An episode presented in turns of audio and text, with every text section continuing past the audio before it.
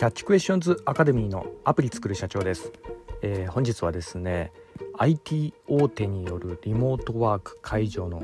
出社命令の真意というようなところでお話しさせていただきたいと思います。私のこちらの番組はですね主に YouTube で配信させていただいておりまして YouTube の方はですね iPhone アプリの作り方ラズベリーパイによるリモートサーバーの構築方法それから、NFT の DAO プロジェクトとして IT エンジニアのコミュニティなども運営しております。こういったお話がお好みというような方いらっしゃいましたら YouTube の説明欄ですね。そちらに詳しく書いてありますのでこちらからよろしくお願いいたします。YouTube でアプリ作る社長と検索してていただいたら出てくるかと思います。では、えー、本題の IT 大手によるリモートワーク解除の、えー、出社命令の真意というようなところでお話しさせていただきたいと思いますが、えー、まあね、GAFA の、えー、いわゆるあの Google、Apple、Meta、Amazon がですね、えー、リモートワーク解除にしてまあかれこれもう1年ぐらいになりますかね。まあの週3日ぐらいでこう出社義務をこう社員に課していて、まあ、これにこう追随して、まあ、日本の IT 企業もですね、えー、まあ、コロナもね結構落ち着いてきたんで、えー、続々とこう出社義務課すようにこうなってきてるのがこう現状なんですが皆様の会社ではどうですかね。はいまあ、の私のね、えー、勤める会社も、まあ、出社命令みたいなのがこう出てしまってっていうようなところがあるんですけどまあ、とにかく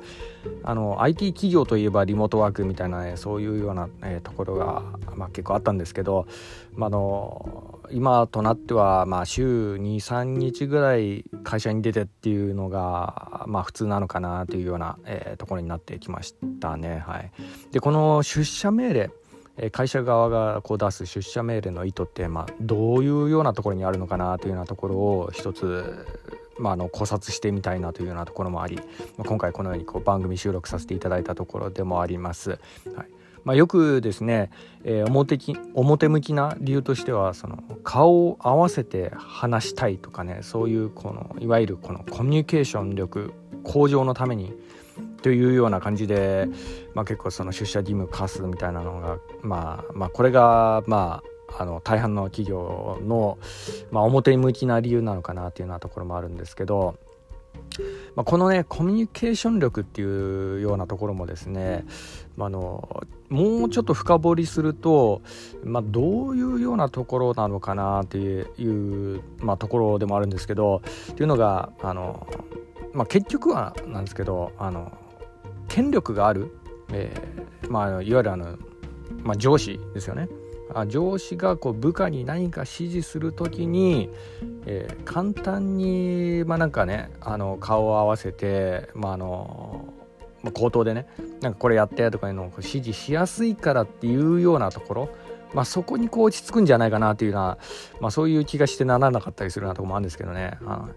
まあ、の確かにねあのメールとかでこう指示するだけだとちょっと殺伐としてしまうというかあのまあねなんかこうメールとかねそういうのでこう指示すると変になんかパワハラとかねなんかこう指示に不適切なとこがあったら逆に部下からこう指摘されたりとかそういうようなこともあったりするんで、まあ、こういう面倒なことにこうねならないようにするためにね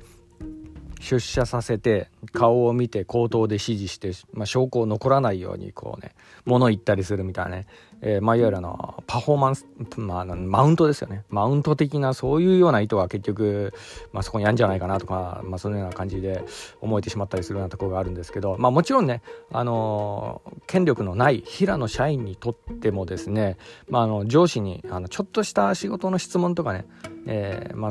なんかね仕事の内容確認したりとかねそういうのをもうやりやすいっていうのは確かにわかるんですけどね、まあ、そういうのもまあメリットの一つなのかもしれないですけど、まあ、ただどうですかね。本当に結構バリバリ仕事できる人って、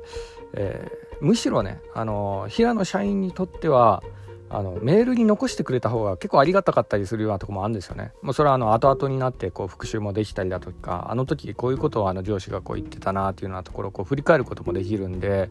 まあ、なので、まあ、そういった意味合いからはあんまりね平野社員にとって、まあ、下の人にとってはですねこの出社義務っていうのはこうメリットはあんまないんじゃないかなっていう感じも、まあ、してならないとこもありますが、まあ、実際どうなんでしょうかね。はい、でこのねあのまあいわゆるこのリモートワークこの解除の意図についてもあの海外でもね、えー、結構、まあ、同じような流れというかあの、まあ、最先端の技術をこうどんどん取り込むあの、ね、テスラの CEO のイーロン・マスクでさえもね社員にこうテレワーク禁止命令を出したりとかねそういうのもこうしてるようなのが現状なので、まあ、そういったところからするとですねあの、まあ、この流れは、まあ、今後はちょっとあのまあ、元にも完全に元に戻るっていうことはもうないとは思うんですけど、まあ、いくらかはこう戻りつつ、まあ、少なくとも週に23日ぐらいはこう出なければいけないっていうような流れにはなってくるのかなって、まあ、そんなような感じはしてしまいますかね。はい、であともう一つあの、まあ、これに関する、えー、テレワークなぜ会社がこうテレワークを禁止するかみたいな感じで、えー、一つ面白い記事見つけたんでこれについてもちょっとだけお話しさせていただきたいと思います。これはですねあのビジネスメディアの、えー、グロービスという、えー、あの記事からのこう引用になるんですけどなんかその、まあ、なんでこう会社がこうテレワークを禁止するかっていうようなところをいろいろ調査してるあの記事があったんですが、まあ、何でもですね最近あの副業にコミットする社員が続出してるらしいんですね。はいまあ、という、まあ、私もですねあの人のことを言えたもんじゃないんですけどっていうのがあの、まあ、確かにねこのテレワークの合間にこのアプリ作ったりとか書籍書いたりとかこれまたまたねえー、YouTube に配信してしまったりとかねそういうのもやっていたのは、まあ、事実なんで、まああのー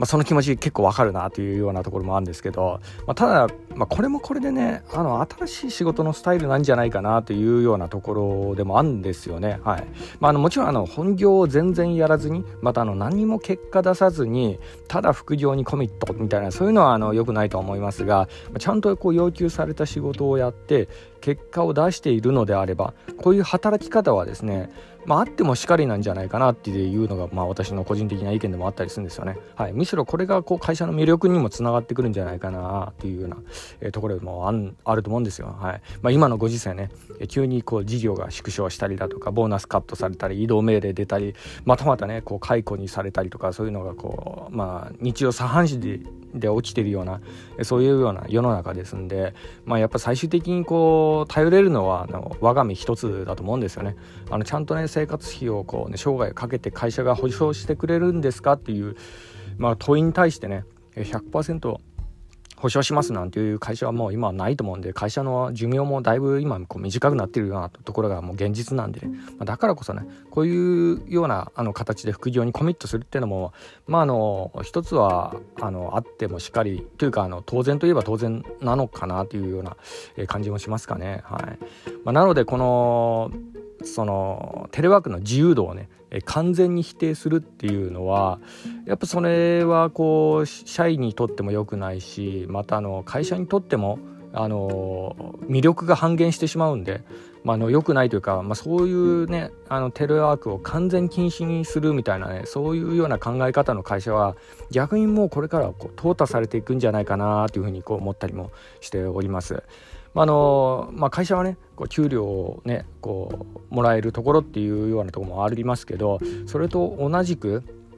あのリモートワークとしてちゃんと社員にしかるべき時間もあの給料と同様に自由な時間を社員に与えるっていうのも、まあ、これからのね会社のまあ魅力の一つになるというかあの実際ね転職エージェント界隈でもこう結構今起きてることですけどテレワークがこうできるかどうかっていうのも会社の魅力にこう今なってきてるらしいんですよね。まあ、それがこう重要な指標になって社員がそこで働くかどうかっていう、まあ、あの会社の選び方の基準にもなってたりするなとこがあるんで、ね、まあ、だからこそなんですけど、まあ、これからの時代、えー、リモートワーク、まあ、ある程度やっぱ許容していくっていうのがやっぱあの本筋なのかなというふうにこう感じるようなところもありましたんでね、えー、今回ちょっとこのようにお話しさせていただいた次第でもあります。はい、本日は以上になります。では最後にいつもと同じ言葉で締めさせていただきたいと思います。